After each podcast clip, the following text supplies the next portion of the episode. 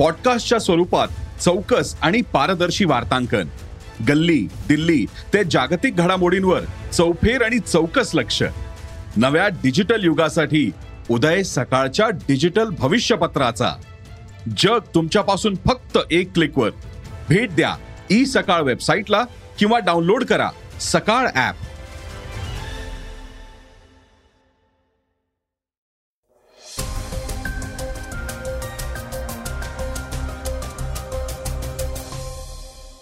नमस्कार मी सुधीर इंगळगी.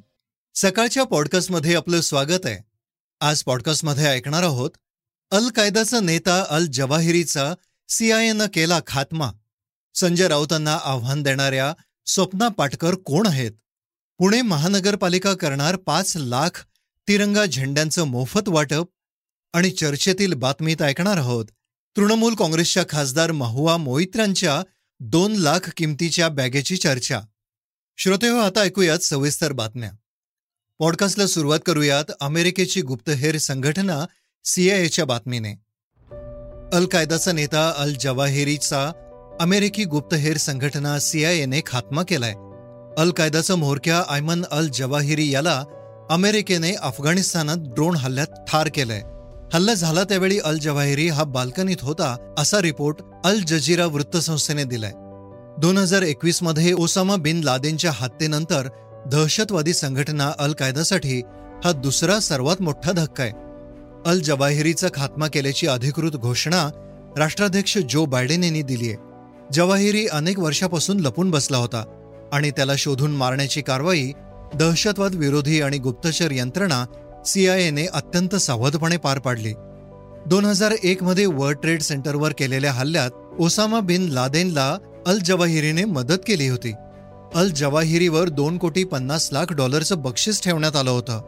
अल जवाहिरी हा Egyptian surgeon होता. अल जवाहिरीचा जन्म एकोणीस जून एकोणीसशे एक्कावन्नमध्ये एका संपन्न इजिप्शियन कुटुंबात झाला होता. अरबी आणि फ्रेंच भाषा बोलणारा अल जवाहिरी पेशाने सर्जन होता. वयाच्या चौदाव्या वर्षी तो मुस्लिम ब्रदरहूडचा सदस्य झाला होता. आयमन अल जवाहिरीच्या मृत्यूनंतर अल कायदाचा उत्तराधिकारी म्हणून सैफ अल अदेलचं नाव चर्चेत आहे. सैफ अल अदेल हा पूर्णपणे लष्करी प्रशिक्षित कार्यकर्ता मानला जातो.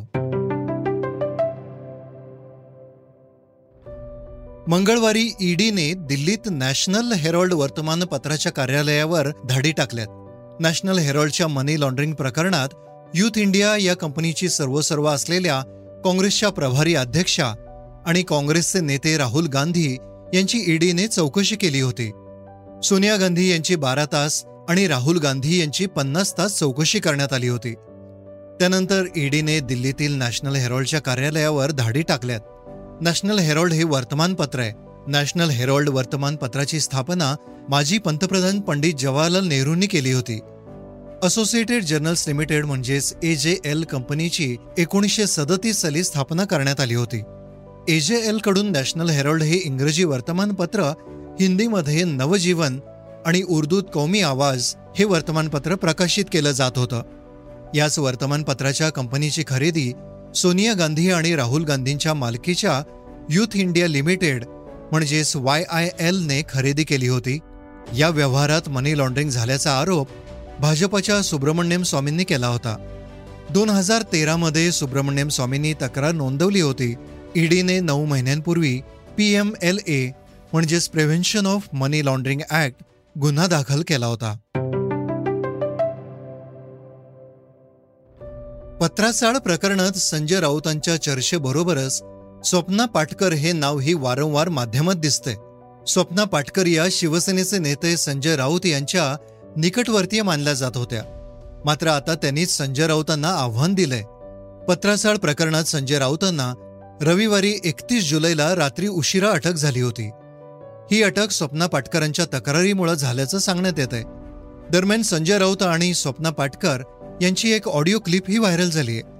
स्वप्ना पाटकर यांनी संजय राऊत आपल्याला धमकावत असल्याचं आणि त्यांच्यापासून धोका असल्याची तक्रारही नोंदवली होती. स्वप्ना पाटकर यांनी दाखल केलेल्या तक्रारीनंतर पोलिसांनी राऊतांच्या विरोधात भारतीय दंडसंहिता विधान पाचशे नऊ पाचशे सहा आणि पाचशे चार अन्वये गुन्हा दाखल करण्यात आलाय. संजय राऊतांच्या विरोधात ईडीला स्वप्ना पाटकरांनी साक्ष दिली होती. ही साक्ष मागे घेण्यात यावी यासाठी त्यांच्यावर दबाव टाकण्यात येत असल्याचा आरोप त्यांनी केलाय. स्वप्ना पाटकर या चाळीस वर्षाच्या असून मुंबईत राहतात. त्या पत्राचाळ प्रकरणातील मुख्य साक्षीदार आहेत. पत्राचाळ प्रकरणात दहा हजार चौतीस कोटी रुपयांचा घोटाळा झाल्याचं सांगितलं जात आहे स्वप्ना पाटकर या मनोविकार तज्ज्ञ असून सांताक्रूजमध्ये राहतात. त्यांचं एक क्लिनिक देखील आहे. दोन हजार सातमध्ये त्या संजय राऊतांना पहिल्यांदा भेटल्या होत्या. पुढे स्वप्ना पाटकर आणि त्यांच्या कुटुंबियांचे बंध घट्ट झाले. दोन हजार पंधरामध्ये स्वप्ना पाटकर यांनी बालकडू या चित्रपटाची निर्मिती केली होती. एप्रिलमध्ये ईडीनं संजय राऊत यांची अलिबागमधील अकरा कोटी रुपयांची मालमत्ता जप्त केली होती. ही मालमत्ता संजय राऊतांच्या पत्नी वर्षा राऊत आणि स्वप्ना पाटकर या दोघींच्या नावावर आहे. प्रवीण राऊत यांनी जमीन गैरव्यवहारातील पैसे वेगवेगळ्या नातेवाईकांच्या खात्यावर वळवले असं ईडीने म्हटलंय दरम्यान भाजपचे नेते किरीट सोमय्या यांनी अनेकदा पत्राचाळ प्रकरण उचलून धरलं होतं. त्यांनी पोलीस स्टेशनमध्ये जाऊन स्वप्ना पाटकर यांची तक्रार नोंदवली जावी अशी विनंती पोलिसांना केली होती. स्वप्ना पाटकर मात्र याविषयी काहीच सांगत नाहीयेत. त्या कोणाच्याही फोनला उत्तर देखील देत नाहीयेत.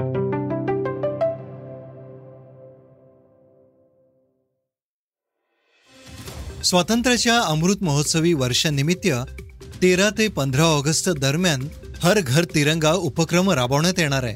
त्यासाठी पुणे महानगरपालिकेकडून पाच लाख झेंडे मोफत वाटले जाणार आहेत. यातील काही झेंडे घरोघरी जाऊन वाटप केले जाणार आहेत.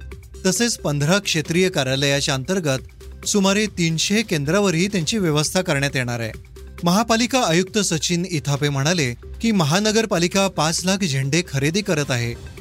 घरोघरी जाऊन तिरंगा वाटप करण्याच्या सूचना सर्व क्षेत्रीय कार्यालयांना देण्यात आल्यात सर्वांनी तिरंगा आपल्या घरावर फडकवावा असं आयुक्तांनी सांगितलंय. महाविकास आघाडी सरकार गेल्यानंतर शिंदे फडणवीस सरकार सत्तेत येऊन आता महिना उलटलाय. अद्याप नव्या सरकारच्या मंत्रिमंडळाचा विस्तार होऊ शकलेला नाहीये पण काही मंत्र्यांना बंगल्यांचं वाटप सरकारकडून करण्यात आलंय. यामध्ये विरोधी पक्षनेते अजित पवारांना देखील बंगला मिळालाय. मात्र उपमुख्यमंत्री असताना ते राहत असलेला देवगिरी बंगलाच पुन्हा एकदा देण्यात आलाय. पद बदललं तरी अजित पवारांचं निवासस्थान मात्र बदललेलं नाहीये. बंगल्यातील वास्तव्य इतरत्र न हलवता पुन्हा एकदा त्यांना हाच बंगला वाटप करण्यात आलाय. लहान बाळाच्या संगोपनाची जबाबदारी ही आईवरच असते अशी भारतीय मानसिकता आहे हळूहळू बदल होतोय पण त्याचं प्रमाण फारच कमी आहे देसी गर्ल प्रियंका चोप्रा सरोगसीद्वारे आई झालीय. आपल्या मुलीच्या संगोपनाचे आणि निक आणि आई मधू चोप्राचे अनेक फोटो सोशल मीडियावरती शेअर करत असते. नुकतंच प्रियांकाच्या आईने नातीच्या संगोपनाबद्दल सांगितलंय. मालतीचे पप्पा निक हा मालतीचे डायपर बदलतो आम्ही बाळाची काळजी घेतो असं सांगितलंय. ही मुलाखत सोशल मीडियावर मधू चोप्रांनी शेअर केली आहे. बाळाचे डायपर वडील बदलतात आणि तुझी आई नातीची काळजी घेते तर प्रियंका तू काय करतेस असं म्हणत नेटकऱ्यांनी देसी गर्लला ट्रोल केलंय. कॉमनवेल्थ गेम्स दोन हजार बावीसचा पाचवा दिवस.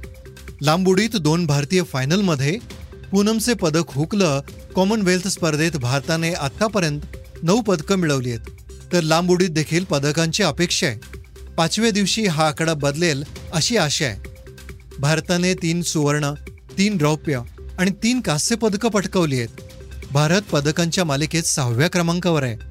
राष्ट्रकुल स्पर्धेच्या पाचव्या दिवशी वेटलिफ्टिंगमध्ये महिलांच्या शहात्तर किलो वजनी गटात भारताच्या पूनम यादवचं पदक तांत्रिक कारणामुळं हुकलं.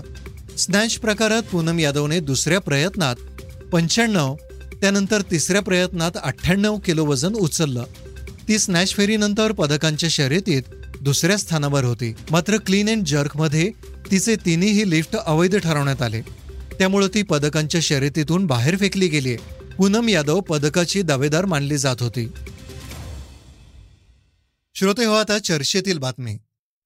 संसदेचं पावसाळी अधिवेशन सुरू आहे. मंगळवारी लोकसभेत महागाईच्या मुद्द्यावरून विरोधकांनी सरकारला चांगलंच धारेवर धरलं. लोकसभेत तृणमूल काँग्रेसच्या खासदार ककोली घोष दस्तीदार या तावातावाने महागाईबद्दल बोलत होत्या. कसं महागाईमुळं सामान्यांचं बजेट कोलमडलंय याबद्दल आक्रमकपणे त्या भूमिका मांडत होत्या. मात्र या गदारोळाच्या दरम्यान तृणमूल काँग्रेसच्या महुआ मोईत्र्यांनी हळूच आपली दोन लाखांची बॅग लपवली. हा व्हिडिओ सोशल मीडियावर बराच व्हायरलही झालाय.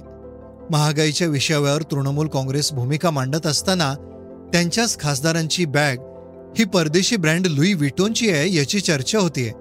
लोकसभेच्या सत्रादरम्यान बॅग लपवतानाचा हा व्हिडिओ सोशल मीडियावर व्हायरल झालाय आणि त्यांना ट्रोल करण्यात आलाय. मात्र महुआ मोहित्रा यांनी ट्रोलर्सना चांगलंच खमकं उत्तर दिलंय. मोहित्रा यांनी ट्विटरवर स्वतःचे अनेक फोटोंचा एक फोटो कॉलर शेअर केलाय. सर्व फोटोंमध्ये ते वेगवेगळ्या प्रसंगी लुई विटन टोट बॅग घेऊन जाताना दिसत आहेत त्यांनी ट्विट केलेल्या फोटोसोबत कॅप्शन लिहिलंय त्यांनी म्हटलंय की दोन हजार एकोणीस सालापासून संसदेत झोलेवाला फकीर झोला लेके आया था झोला लेके चल पडेंगे.